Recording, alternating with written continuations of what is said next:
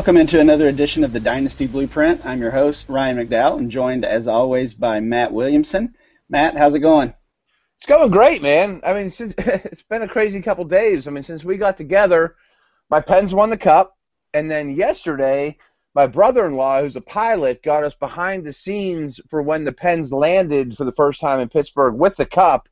A very, very small group of people. I took my nine-year-old I mean, it was like the best day of his entire life. You know, we saw his pictures with Sidney Crosby and autographs left and right, and it was pretty awesome. And then Friday, I'm going to the U.S. Open here in Pittsburgh at Oakmont, which I don't know anything about golf, and I won't recognize one thing. I've never been to a golf event, but it's been a star-studded uh, kind of week here for us. Yeah, that that sounds awesome for you. We yeah we won't touch on the Breshad Perriman news. Uh, we'll just try to keep your spirits high. Maybe we'll hit yeah, on that yeah hit on that later. We'll, we'll keep it positive here today. Well, if you listened last week, you um, heard Chad Parsons share some of his viewpoints on dynasty startup strategy, and Chad has coined the UTH way. He favors young players and draft picks and, and building around wide receivers. But that's not that's not the only strategy that works, certainly. So we wanted a, a little bit of an opposing viewpoint today, and I, I think we're going to have that in uh, Jacob Rickroad. Jacob is a writer for uh, RotoViz. He's also the co-host of the Fantasy Game Theory podcast, which I, I always learn something from every time I, I, get a chance to listen. So, Jacob, welcome to the show. Thanks for having me, guys. I'm honored to be here. Well, we'll um, we'll just jump right in. And Jacob, what would you say is just your general dynasty startup philosophy, if you could uh, summarize that? I guess. I'll try to sum it up, but my goal is to win now every year. I, I don't believe in rebuilding years. I I think that's kind of silly. Um, I play in a lot of expensive leagues. You know, I have a $500 dynasty league and a $300 league, and so the thought of tanking for a year just doesn't make sense to me. So I build my strategies to my strategy is to make the playoffs every year, and I think that the dream team strategy is kind of overrated. And I'd, I'd rather win now and next year rather than wait three years from now for that supposed dream team to come together. All right, so that's that's already a little bit of a differing viewpoint between um, your strategy and, and my strategy. You know, I, I coined the flat out crazy talk. exactly, yeah. so I, I, coined the productive struggle, which um, by definition includes struggling and, and losing that, you know, likely that first year, hopefully only that first year. But you bring up an interesting point in the higher stakes leagues. Now, I don't play in any high stakes leagues. I think my highest buy in is is around hundred dollars. So I do wonder, and I've wondered before how playing in a high stakes league would affect that strategy of basically tanking or punting year one. It it would certainly be hard to throw away 300 or 500 or $1,000 with the idea of crafting that perfect team somewhere down the road. So I, I can't say I blame you, even though that's that's not necessarily the strategy I use. I can't say I blame you for trying to win right out of the gate. You need to expand upon this. So, are you dumping future draft picks left and right? Are you only drafting are you drafting like it's a redraft? Are you not taking the Perriman, Kevin White type guys at their at their price? I need to hear a lot more before I just say this is crazy talk. Okay, well, I've been playing since '98, so a long time. I got into high stakes um, in 2003. Um, and those are the redraft leagues, the, the 15 to 1700 dollars a year. And the one strategy I learned playing in those high stakes redraft league is don't gamble early. Um, it doesn't make sense to take a hype pick early in a draft, in my opinion. And so I use that strategy when I'm doing a dynasty startup, meaning I'm not going to take a hype guy early. I I can say if it is a stock portfolio that you're building and the big money is those early picks, the first, second, third, fourth round picks, I'm not going to swing for the fences on those picks. I'm going to buy stocks that I know are are built to last. You know, I'm buying Google, I'm buying Apple, I'm buying Nike, I'm buying Coke. I'm not buying a startup company, um, and that's helped me avoid players like Cordarrelle Patterson in years past. And I've seen, you know, rookies go in the second, third round. Sometimes they hit, but a lot of times they don't. And so by taking the strategy of not gambling early and taking players with a, a little bit more of a proven track record, I, I can have success right out of the gates. Give me some names though. Are you talking Uh, AJ well- Green? Are you talking Dez Bryant? I'm in, a, I'm, in a, I'm in the middle of a startup right now, and I had the 102 pick. I uh, traded down from the 102 pick. Um, I traded to the end of the, the round. I took Gronk and Dez, um, and then I traded down again. I actually gave up my future first and second to get four picks in the second round, or the first 112 second round, and I ended up with Gronk, Dez, DT. Traded down again at my 211 pick and, and picked up Cobb. but you don't have a 17 first. I do not. I do not. And I've done this at every yeah, every startup draft I have, and and have had a lot of success with it. And we can, I'll get into my feeling about rookie draft picks a little bit later, but that's that's kind of how I build my team. I'm not saying that that um, you don't take chances, and I will, but I take a zero running uh, zero rookie approach, meaning I don't want to touch a rookie until the later rounds. You know, zero running back doesn't mean you don't draft running backs. It just means you wait till later.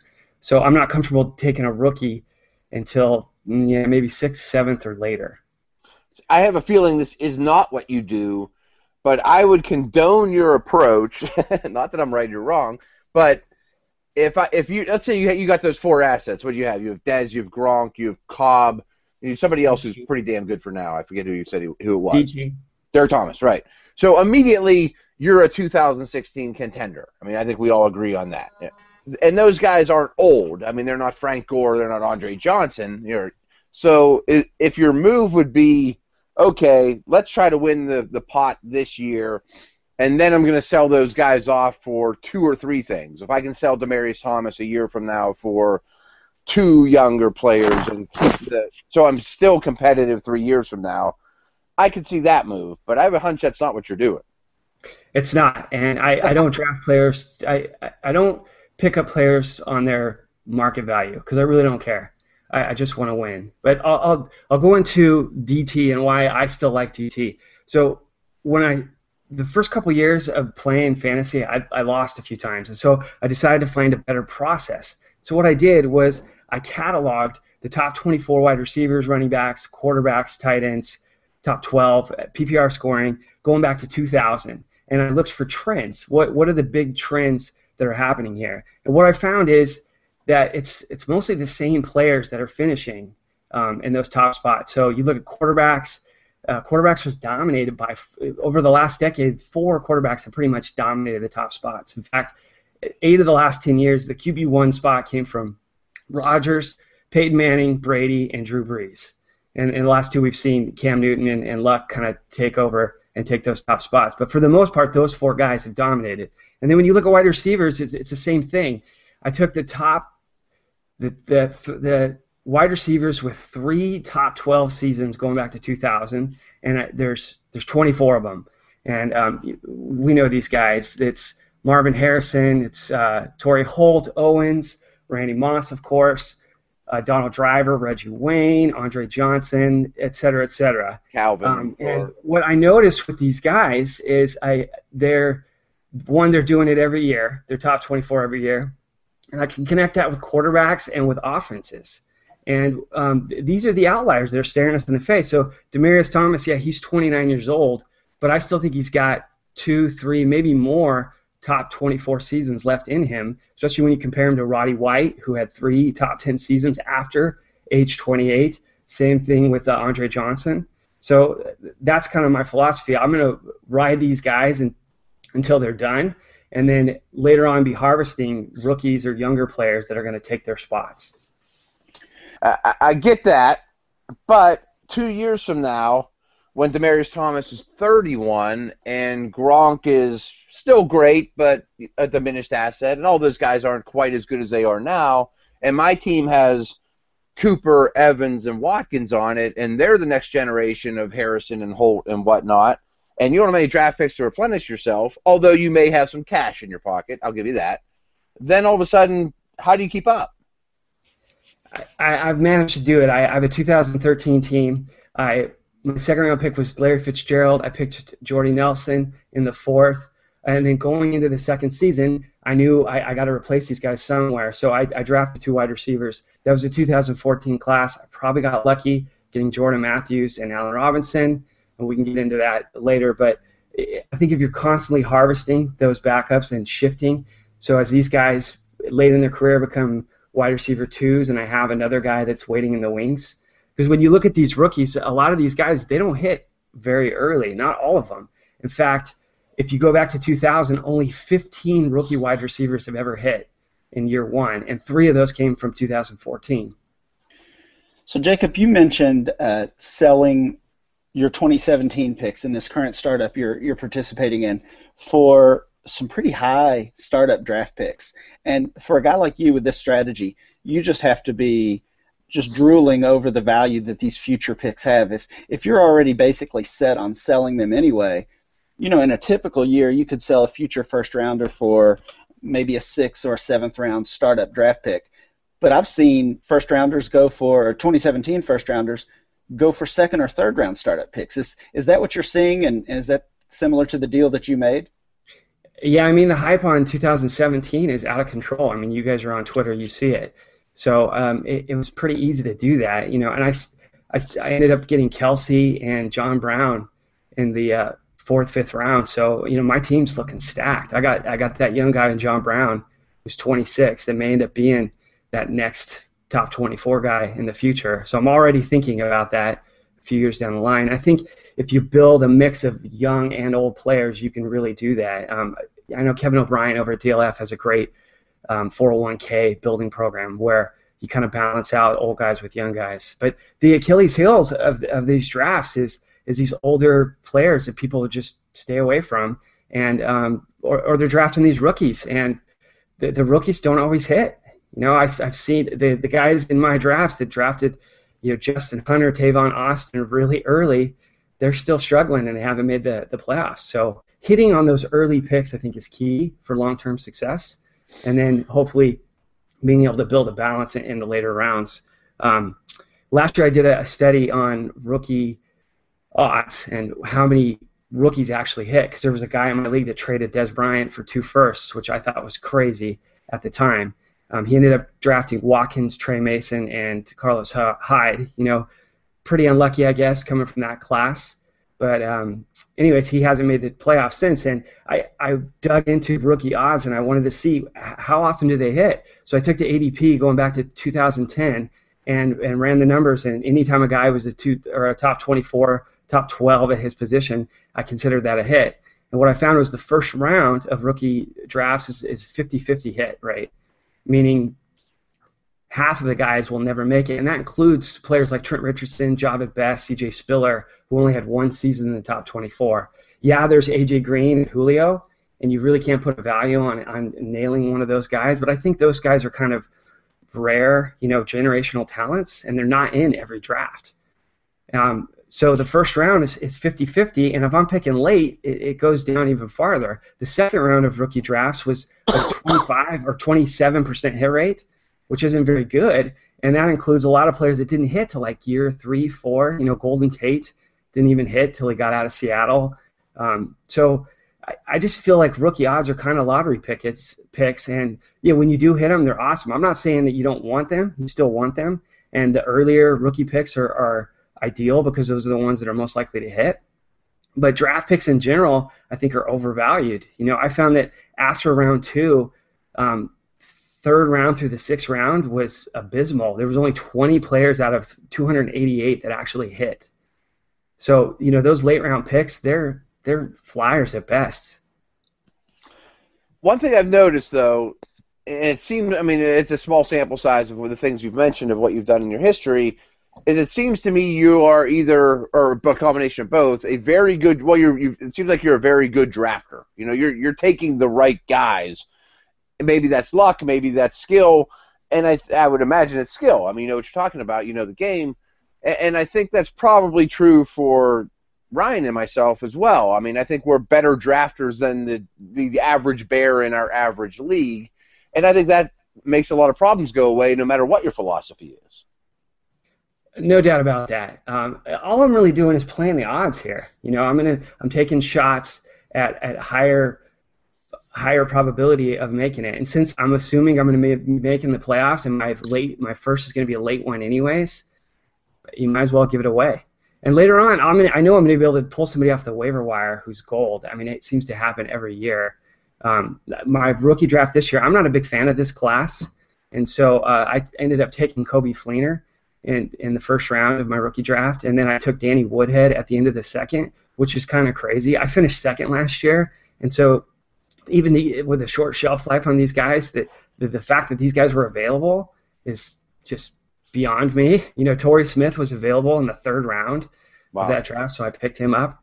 And, and, these are guys with a proven track record that, for the short term at least, we know that they should be performing in the next two years. Yeah, I was worried we might not get a Danny Woodhead mention this episode. So I'm glad you got that covered yeah. for He seems to, to come up in conversation uh, in every episode. But uh, you know, we, we know most fantasy players, most dynasty players do start playing redraft and then at some point make that transition. And I would think that your strategy is one that a player like that making that transition would use. You know, they're they're taking these players that are well established, that are consistent scores in the past. Maybe they're not putting as much value on younger players or, or on rookies. So, do you feel like that's kind of the strategy you came to Dynasty with, or, or have you seen some evolution in that? Yeah, I mean, when I look at the history and, and the consistency year over year and how it's the same players over and over, um, it just seems like a safe bet to me. If a guy's got two seasons in the top 24, he's very likely to do it again and again. And, we see this. I mean, these same receivers are doing it for a long time. Um, and so the, that's kind of where I, I hedge my bet. And then I, I also look at offenses, and you can draw a straight line with play callers as well. You know, you look at I, I, took the top 12 scorers every year going back to 2000. And, and what I notice is it's a lot of the same coaching staffs that have these guys. You know, Kubiak's always got this stud running back.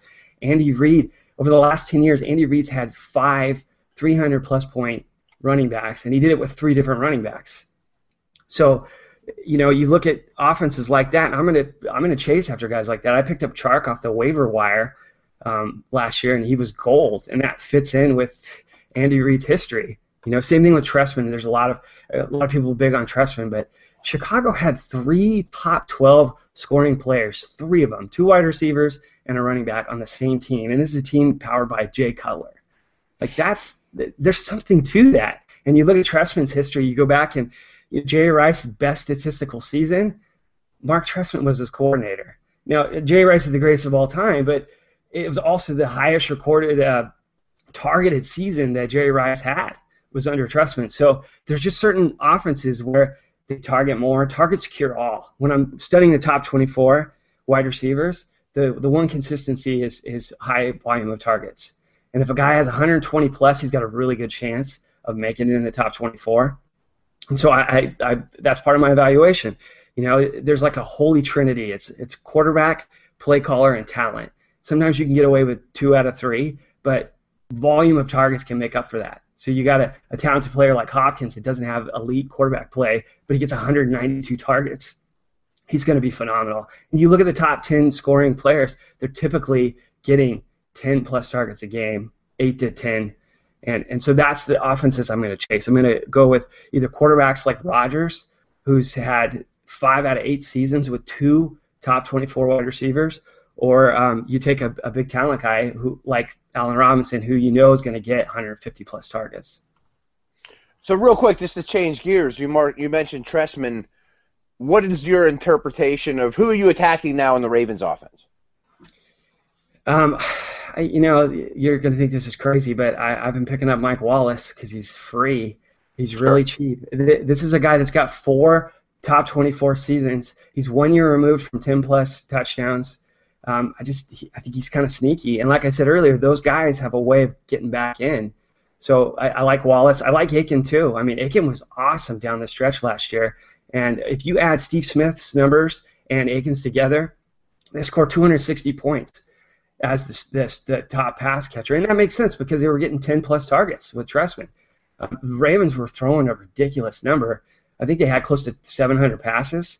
So any offense that's going to throw like that, there's going to be some value there. And so I typically fade teams that don't have that high passing volume when it comes to their receiving options because they just have to be really efficient to get there if they're only getting 100 targets. I know you're a big uh, Lockett fan, and I think he's an incredible talent. But I look at Golden Tate, and Golden Tate's a similar player to Lockett. Golden Tate didn't become really fantasy relevant until he went to a place where they were going to throw it to him 120 plus times. So when I'm evaluating these players, I want the guys that are going to be wide receiver ones on their team getting those targets. And if they're not, are they on a team that's going to support two wide receivers? You know, going back to the top 24, every year there's an average of four wide receiver twos that make the top 24. So you take a team like Miami, where you got DeVante Parker and Landry, they're both like second, third round picks in dynasty startups. And I look at Tannehill, and he's only got 2,000 yard receivers on his resume, two. And yet both of these guys are getting drafted second, third round. I, I, don't, I just don't see it. I know Gase is awesome, but it doesn't make sense to me when you compare it to Moncrief and Hilton, have Andrew Luck. I think those two guys got a better chance of getting top 24 than Landry and Parker. And I think Parker's a fantastic talent. I just I'm not willing to spend that kind of draft capital on a team with a quarterback that I'm not sure can support both. Just to stick with the, the Ravens real quick, last question on this. Are you and I am, I'm a believer that you can still get Flacco cheap. You know, he's he's injured, so to speak. I don't think that's a concern at all. And just his history shows that most people will dump him pretty cheap. But I would imagine you agree with me there. But I'm curious what you think of Maxx Williams, unproven. You, you know, he kind of goes against your philosophy. The the problem with Maxx Williams is I really need a deep roster to do it. Um, when you look at tight end historically, it's there's a top tier three guys, and then after that they're all the same. Um, and, and that goes back to, you know, it was Antonio Gates and Gonzalez and Witten that ruled most of the 2000s, and then, you know, Gronk and Graham recently, and that's still kind of happening. And so, you know, I, I'll take some shots at Maxx Williams. I'm probably not going to own him on any of my teams. Most of my rosters are only 20 deep, and so it's hard to roster a guy like that. Um, I kind of like, you know, Vance McDonald if you're looking for a later round pick. Chip Kelly's got a nice history of throwing to tight ends. So, you know, when I look at the top 24 tight ends, the guys that are usually there are the teams that are giving him 100 plus targets. So I'm all over Fleener. I know people that watch film aren't a big fan of, of, of Coby Fleener, but, um, you know, if he gets 110 targets like um, Ben Watson did, he's got a really good chance of being in the top five. Jacob, I was reading another one of your recent articles over at RotoViz, and you talk about wide receivers, and, and you suggest that maybe we've hit the maximum capacity at wide receiver. And, when you look at Dynasty ADP or you look at the typical startup, you'll see 75% of, you know, you could even go as probably as deep as three or four rounds. 75% of the players we're seeing chosen are wide receivers, and and that's one thing we talked about last week with Chad was that all three of us, Chad and Matt and myself, do like to build our teams around wide receivers. What makes you think that we've hit maybe the end of the road with that, and, and how do you see that trending in a different direction? Well, you know, studying statistics going way back, um, and, and, if you assume that the same receivers are going to keep ending up there, um, I made a list of uh, of the guys that I think are going to be top 24 the next couple years, and um, this includes older guys like Decker and Maclin and Edelman, um, Jordy Nelson, Brandon Marshall Fitz, but it also includes all the guys, all the, the, the new class, if you will, the the Beckhams, the Allen Robinson, Landry, Cooks, Matthews, Watkins, Evans, etc. And and I came up with 30. There was 30 guys that, that fit that criteria, um, and that's before we even got to this the second year guys that haven't re- quite hit yet. Kevin White, Perriman, of course, Parker, Agholor, Lockett, Stefon Diggs. Um, you know, Michael Floyd, John Brown, those guys have always been sneaking in the top 30. Um, and that's without mentioning Josh Gordon and Martavis Bryant, who may or may not come back in the next two years. And then you throw in Torrey Smith, Mike Wallace, DeSean Jackson, uh, Vincent Jackson. These are guys that have that have done it, you know, historically that could sneak back in. In my opinion, have a very good chance because of their history. We haven't we haven't hit the rookies yet. So I just named, you know, there's close to 50 guys right there I just don't know where these rookies are going to fit into that. This 2014 class was so ridiculous that they're they're really clogging a lot of holes, and there's only so many top spots to go around. So you know, I, I'm not saying that the rookies can't break into the top 24, but um, it, it's going to be tough, and they're going to have to get 120 plus targets, generally speaking, to do that. So who are the guys that, that are capable of Corey Coleman, I guess, because he could be the number one guy. Um, I love Laquan Treadwell and Boyd, but I'm not sure if those offenses can can do that. You know, Treadwell was going to a place where they don't throw a lot at all. And um, it, the the coordinator actually has a history of not even targeting the guy more than 115 times. Vincent Jackson never got even 120 targets during his time in San Diego. Um, so you know, I I'm, I'm going to take the under on, on, on guys like that. I, I think in general these rookies are going to take a couple here a couple years to catch up and, and break in. What do you think about that? Well, to your point, you know, you're you're mentioning breaking into the top 24, and I, you were talking fantasy scoring, you know, production. Some of those guys are already breaking into the top 24 if you're looking at ADP or, or the way we value players. So that's the real disconnect in you know in the conversation, and, and that's what's I think that's what's leading you to to go with these established players that you know what to expect from rather than you know I'm going to take Treadwell, he's his ADP is 24 overall right now. So not only is he a, a top 24 wide receiver value wise, ADP wise, he's a top 24 player overall, and, and that probably just makes you cringe. it really does. Um, it's just not the way I, I build my teams. I, I, am not saying he can't get there. And, you know, maybe you take a Treadwell and you're able to, to pick up a Larry Fitzgerald later or DeSean Jackson. It just depends on your roster construction. But um, looking at the rookie odds, you know, he's got a very fairly good chance to to fail. You know, if if it's 50-50, it could go either way. I, lo- I love the guy. I just I don't like the situation he landed in. Um, I don't think that um, that uh, Bridgewater is that great a quarterback. I haven't seen it yet. He's only thrown 14 touchdowns a year. So in my mind, that's just an easy fade. Um, and and Treadwell, he could easily get in there, but I I think looking at the history, the odds of him hitting this year are slim to none, given that only 15 rookies have ever hit it, going back to 2000. And so, at best, that's a second year, and maybe even a third year. You know, people forget that Demaryius Thomas didn't hit till his third year. You know, a lot of these guys didn't hit. We've been spoiled by the AJ Greens and Julio's and Allen Robinsons that exploded in year two. But some of these guys, you know, they were low in wide receiver twos or low or high wide receiver threes in year two, and that's not helping me win. Not when I want to stack as many top 20 guys as I can. So I wonder about that. Uh, we talk a lot about that 2014 class, and, and I think it's a good example when it comes to your strategy. So if you're doing a startup draft in 2014 and uh, Beckham and Cooks and Sammy and Evans and, and all these guys are, you know, coming off the board somewhere between the second and, and fourth or fifth round, I'm assuming you're avoiding those guys. So, yeah. Good. What what happens when those guys hit and they establish themselves as you know clear top options? Are you paying the price for them, or are you still sticking with your veterans and going that route? I'm still sticking with my veterans for the most part, depending on my my roster. Uh, and it, maybe I've just been lucky with the teams that I have, where I've, I've been able to hit on some of these later round rookies. You know, you know, I drafted Keenan Allen in the 12th round um, in 2013.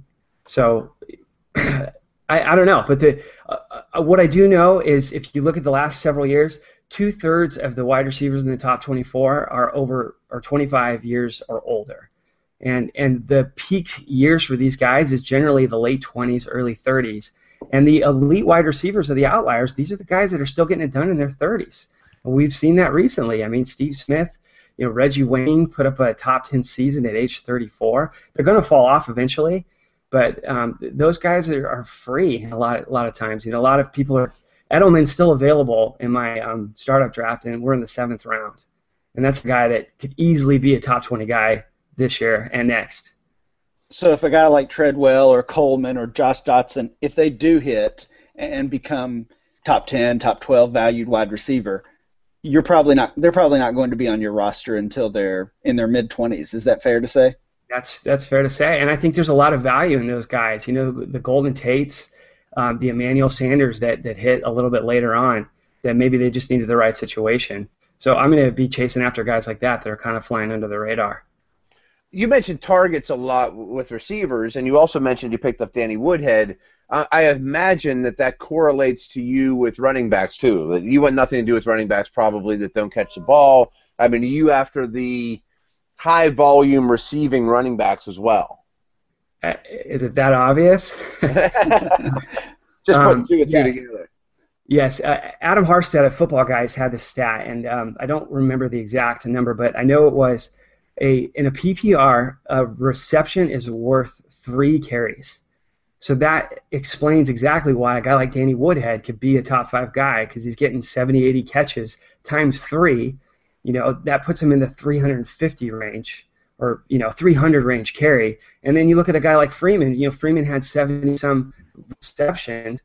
You add that with 265 carries. That's why he's the number one back. That makes a lot of sense. And, you know, the Charles Sims of the world, these, these guys that just happen to sneak in the top 20. I, I love guys like that. Um, I owned Buck Allen on, on a couple teams last year. I actually owned McFadden on, on both my dynasty teams because he was really cheap. I picked him up from the rookie draft. And the reason I picked him up is because of Linehan's history. You look at what Linehan's done historically with his running backs, and he throws a ton. I mean, he had two top 24 running backs with Joique Bell and Bush, and he did it with Mikel Leshoure. So when going into last year, I know I know McFadden was kind of washed up, but there was a I'm not I'm old enough to remember, but McFadden was one of the best running backs in the league for about 20 games, and I knew he could catch really well. So I picked him up because I thought that Joseph Randle couldn't catch, just looking at his stats, and, and that ended up working really well. And so it's just not surprising to me. A lot of these same coaches, especially the ones that target their running backs heavy, continually have these top 24 guys uh, year after year. And so, uh, you know, Shane Vereen is free in some of these startup drafts. He's going like in the 15th, 16th round. That's a guy that's going to have 50 catches that I can kind of just plug and play. And um, every year, there's waiver wire picks that, that are league winners. You know, Ahmad Bradshaw a few years ago. So the next best running back is probably going to be on your waiver wire, like Chark West was last year.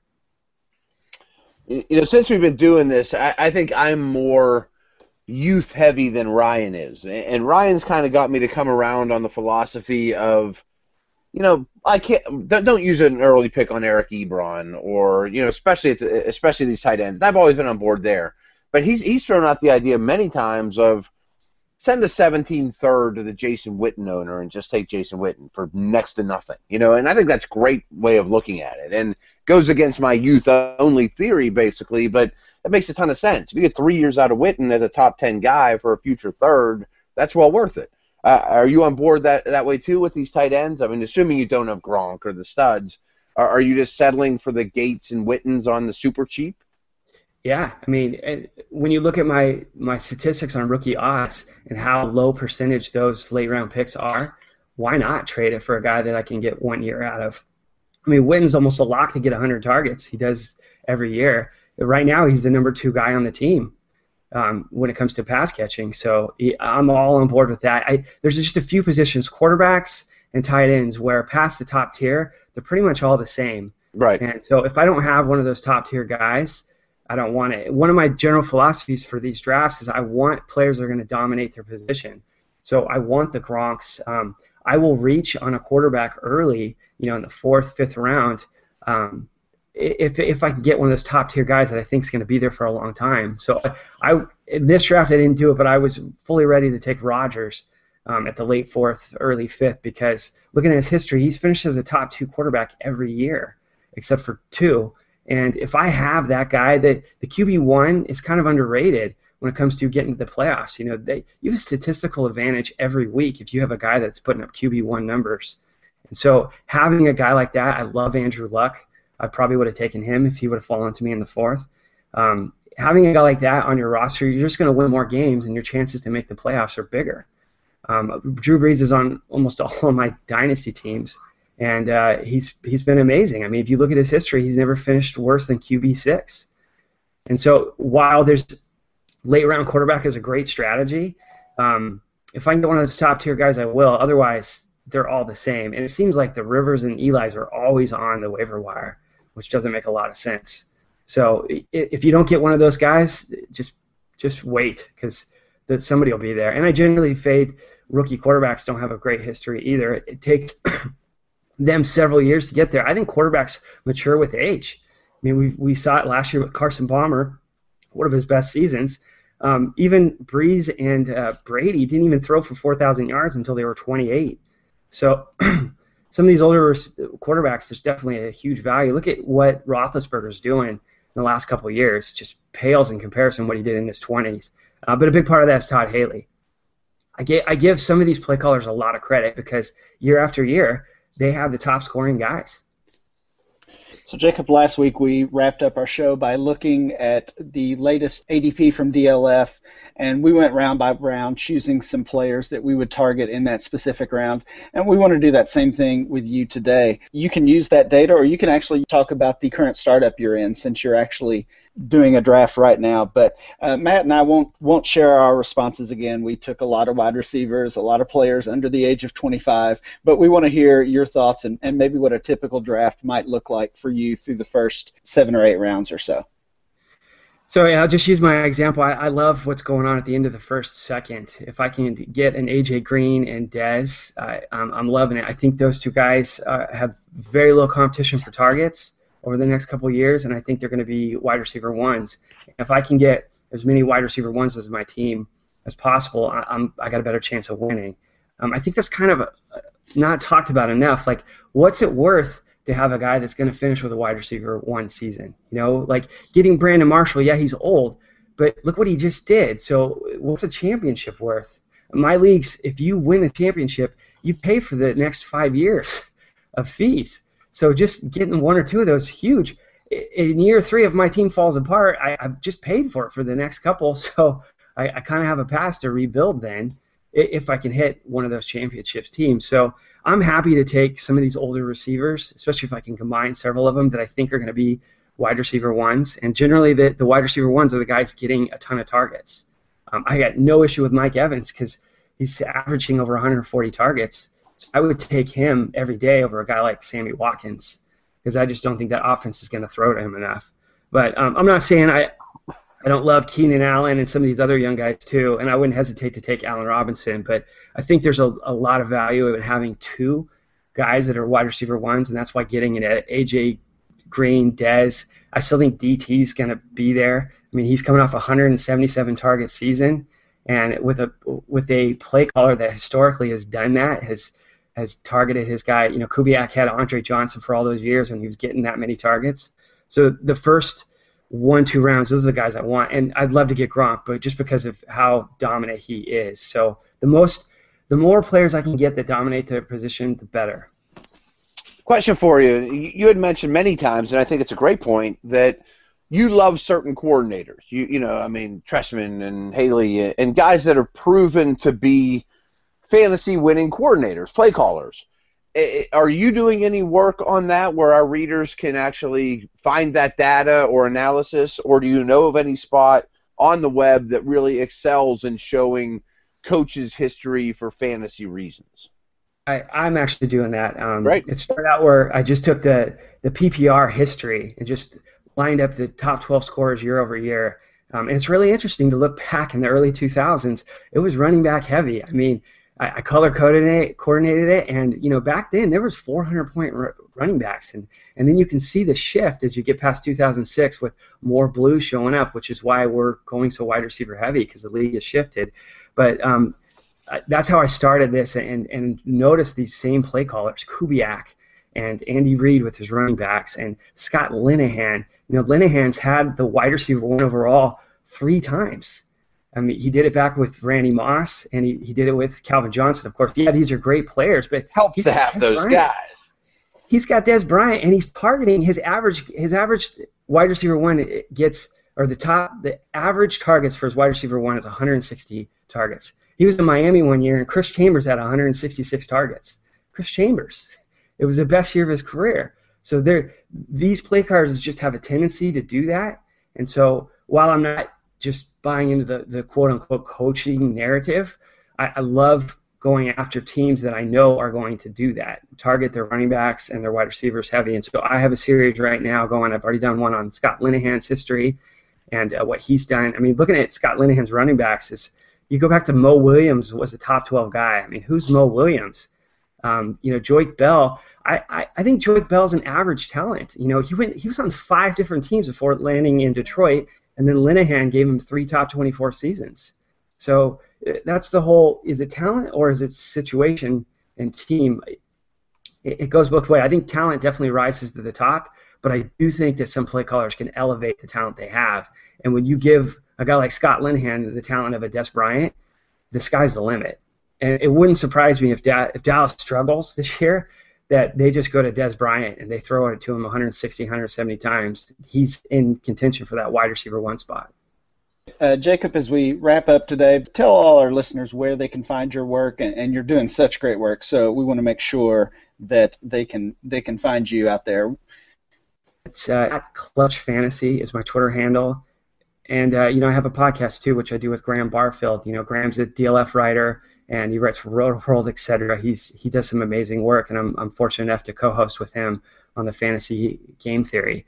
Uh, but appreciate you guys having me on. I know I give a contrarian view. It, this is just kind of my metrics-based philosophy, and I, have had some pretty good success with it. So, you know, there's a lot of different ways to skin a cat. You guys had Chad Parsons, and him and I are complete opposites. Um, you can win with both strategies. There's just it, it all comes down to how you you build your roster overall. I think you're exactly right there. There's definitely not one right way to do it as as much as you know some people might tell you otherwise.